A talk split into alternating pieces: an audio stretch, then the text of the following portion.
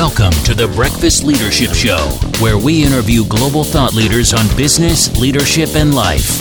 Here's your host, keynote speaker, best selling author, and chief burnout officer of the Breakfast Leadership Network, Michael Levitt.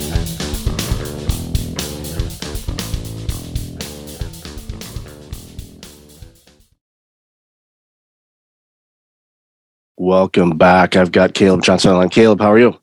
Doing well, Michael. Thanks for having me. I'm excited to be here. I'm really looking forward to this conversation. So, uh, for those that aren't familiar with your work, why don't you share a little bit about you and then we'll dive into the conversation?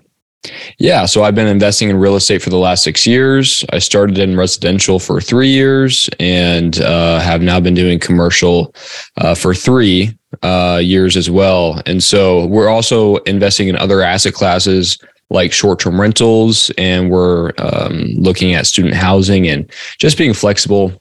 I think in today's economic environment you know this is uh, march almost april of 2023 there's a lot of uncertainty. There's a lot of shifting. We've seen a big reduction in transactions in apartments and uh, several other asset classes compared to last year. So just we want to be flexible and make sure that we're open to um, opportunities that really help us reach our end result goal.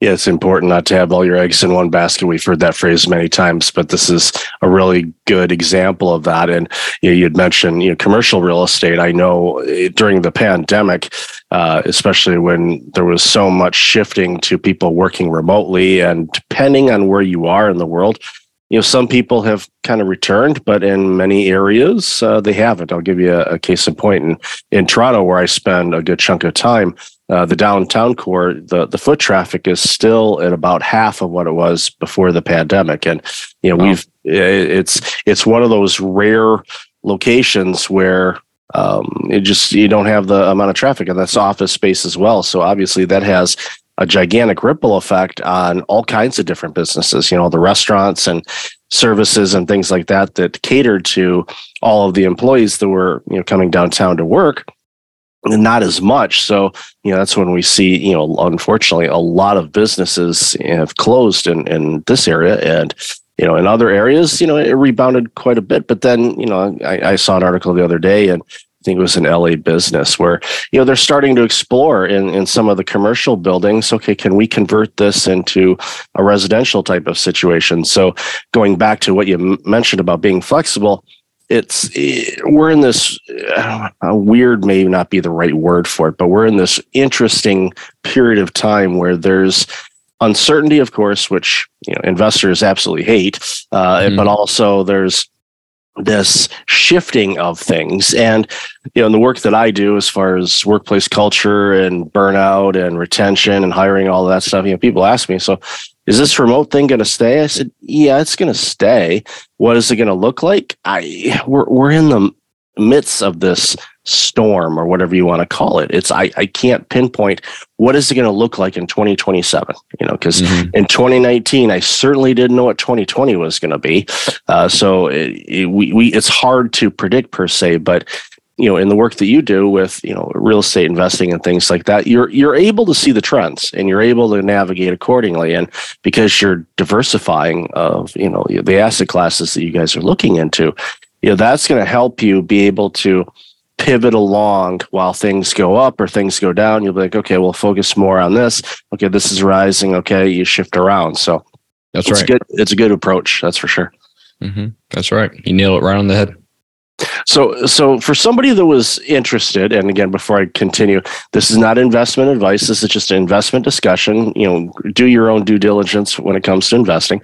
But if someone was looking to, you know, start investing into real estate, you know, what are some things that they should kind of study up on first before they, you know, start diving into it?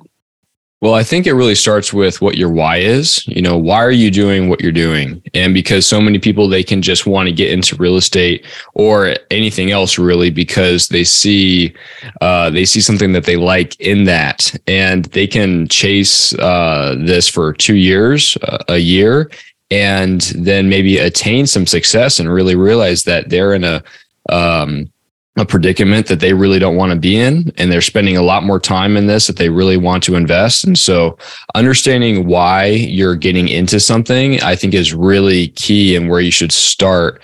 Uh, for me it was to help retire my mom on time and help her retire early, even if if that was possible. So, um, and to do that, I needed some cash flow. And so, for my first offering, it was a, a fourplex where I lived in one unit. I rented out the other three, and I only needed about twelve thousand dollars to get into that first deal, and that was in uh, a Phoenix submarket at the time in 2019. And so, we were blessed to see some amazing appreciation. Um, talk about riding a wave um, during that time. And uh, so I think it's really important for people to start with that. And then once you understand what your why is, then kind of look at different avenues that you can go to that will get you that end result. So if you want um, wealth, if you want, you know, if you want to give a big chunk of change to charity, let's just say, then maybe residential apart or residential um, single family homes is not going to be what's best for you. You know, the reason that I started investing in apartments was because a mentor of mine, he shared at a real estate meetup that his first deal, he bought it. Two years later, they sold it and he made $2 million. So one deal equated to $2 million in two years. And in single family homes, that is very challenging to do, especially if you're just starting off. I mean, that takes a lot of payroll, a lot of staff that you have to work through. And so, if you really want wealth generation, so a big check, then commercial is going to be able to give you that compared to, to single family homes. Then on the backside, if someone wants financial freedom, right, they want, let's say, $5,000 a month in passive income, then they can look at what avenues are, is going to get them that. Is it stocks? Is it investing passively? Or if they do have some time on their hands, maybe it is investing in single family homes where they just have a couple rentals and that's going to generate them passive income uh, over time and then they can step away from their job. So that's something that we usually see in, in uh, real estate investing is that more of the single family space can give someone their time back through financial freedom, but it's not going to generate you wealth. And so if you do want that wealth creation, you'll need to uh, look into commercial. And, and you mentioned Phoenix, and I was there last year at a speaking engagement and was absolutely blown away uh, at you know that market is growth, and it's been astronomical. And when you got in 2019, so you've seen it, uh, you mm-hmm. know what's going on there, and it, it seems to be uh, a focal point as a destination for people that are looking to escape, you know, the cold, frozen tundra of the Northeast and the Midwest, but also have you know the opportunities and the growth. And it's exciting to be in an area that has had that type of growth because all kinds of industries start pouring into it whether it's tech or innovation or anything like that. And what that happens is when you have this onslaught of you know people that want to move there then you need a place to live. And that's mm-hmm. where you're going to start seeing, and we've seen it already, you know, a lot of new builds. So there's investment opportunities and things like that as well. And that's just one area, you know, we're seeing in other parts of the country as well. But, you know, the, the Phoenix area is one that I know and it's been on my radar for a while, just going, okay, wow, they're, they're they're exploding. It's it it's not grandma's winter home as much as it used to be anymore. So it's it's transformed quite a bit. So mm-hmm. uh, so we're and I know this is a you know a, I don't want to call it a trick question, but it's you know where do you see things going in the next couple of years based on and again there's so much uncertainty in the world right now with inflation, recessions, wars, you know all the ingredients to completely confuse things, but are there any trends that you're you're seeing that we haven't already discussed that you know should be on the radar of people that are exploring you know different real estate opportunities? Yeah, well, I would say that um, just to talk about the industry that I'm in, because I see that every day, is commercial uh, apartment buildings. And so I had a conversation with a gentleman uh, who's been in the space for 30 plus years. He's been through three market cycles and, you know, people call him the godfather of apartment investing. And what he's getting ready for is really interesting in the sense of um, during that really hot market, let's say for the past two, three years, people have been getting bridge financing. And just to explain what that is, bridge financing is supposed to bridge you in the short term to get to um, an end result, usually in three years once you have improved your property. Um, so it's to get you from one point where your property is not performing so well, and then it's to get you to a more stabilized point where you can get more permanent financing, permanent debt. And a lot of people got into these uh, financial finance structures where in three years, two, three years, the way bridge financing works, that's when the note comes due. So you either need to sell the asset. So two, three years after you acquired it, or refinance into permanent financing. And where we've seen now is that there's people aren't able to do a cash out refinance, right? It's going to be a, a cash in refinance because there's they're not going to be able to get the interest rate and they're the market's just shifted. So their property is not going to be appraised for what they think it's going to be appraised for. And that's going to put a lot of people into hot water. And we're already seeing this now where people are needing to sell because their financial terms are coming due. And so what this gentleman explained to me was in 2023, it'll probably be like Jiffy Pop. So if you guys know, you have Jiffy Pop on top of a stove, and there's kind of a little pop here, a little pop there, a little pop there, and that's a deal. So one there, one there, one there, and then 2024 and 2025, it's going to be popping all over the place. There's going to be all these opportunities coming available because people got into these financial uh, situations and structures where they're really um, they really put a lot of pressure on themselves to perform. And now that the market's not there they just won't be able to to meet those projections. So which is unfortunate you know we don't want to see people go through those financial difficulties. And at the same time that is what makes what makes the wealthy the wealthy. You know, people, Warren Buffett has an interesting quote where whenever people are scared, that's when you want to start investing. And then when everyone's investing, that's when you want to be fearful and, and more reserved.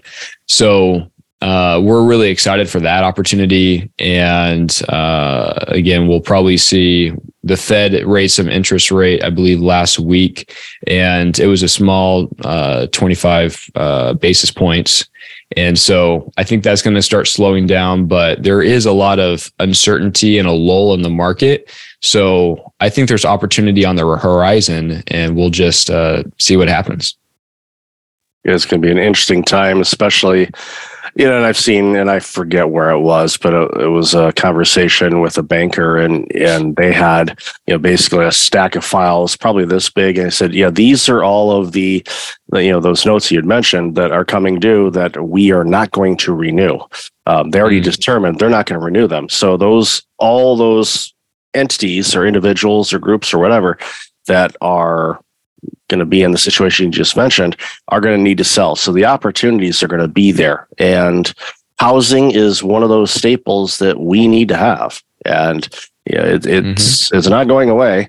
Uh, and you know, there's more and more people that need uh, affordable housing. Um, apartments tends to be you know where you can do it. Uh, the single family home, you know, I see it, especially you know in Toronto as well. You know, any new developments is definitely not single family neighborhoods. It's condo buildings, it's apartment buildings, but it's mostly condos, and they're going sky high up in the air because you can you know smaller footprint and you can fill in a lot more people that way. And it's it's just the way that this market is now, and you know, I, I, agree with you. It's like, eh, you know, the buying a home and flipping it and renovating and all that stuff, unless you're really handy and you, you like doing that kind of work eh, eh, and it gives you something to do, that's fine. But you're not going to get rich off of it. Uh, that's for sure. You, you might generate some, like you said, rental income if you own a couple properties and whatnot, but by no means are you going to be, you know, retiring your mom or maybe your aunt or uncle or anybody else uh, anytime soon by doing that.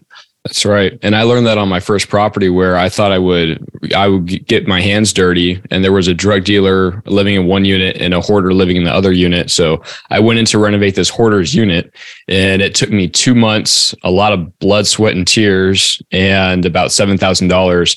And so I learned to pay out um, that task and and put my time somewhere where it was better served.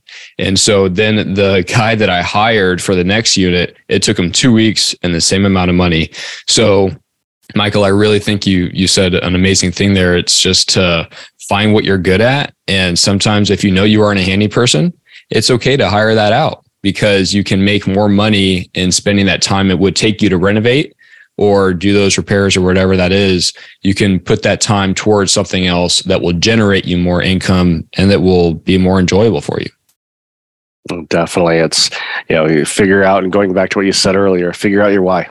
And mm-hmm. You know, it's I want to re- invest in real estate. Okay, that's like I want to go out to eat. All right, where, what, what mm-hmm. type of um, There's so many deeper questions that you need to ask yourself, and if you're unsure, then you know that's when you reach out to people like you that can can guide you because you've had you know the the living experience of dealing with this and you know what works and what doesn't. And depending on the individual really tailor their needs on you know what what they want to look for and all that. So caleb i love this conversation. Where can people find out more about you and this amazing work you're doing well, two places. One, people can go to uh, check out our podcast, which is called From Trial to Triumph.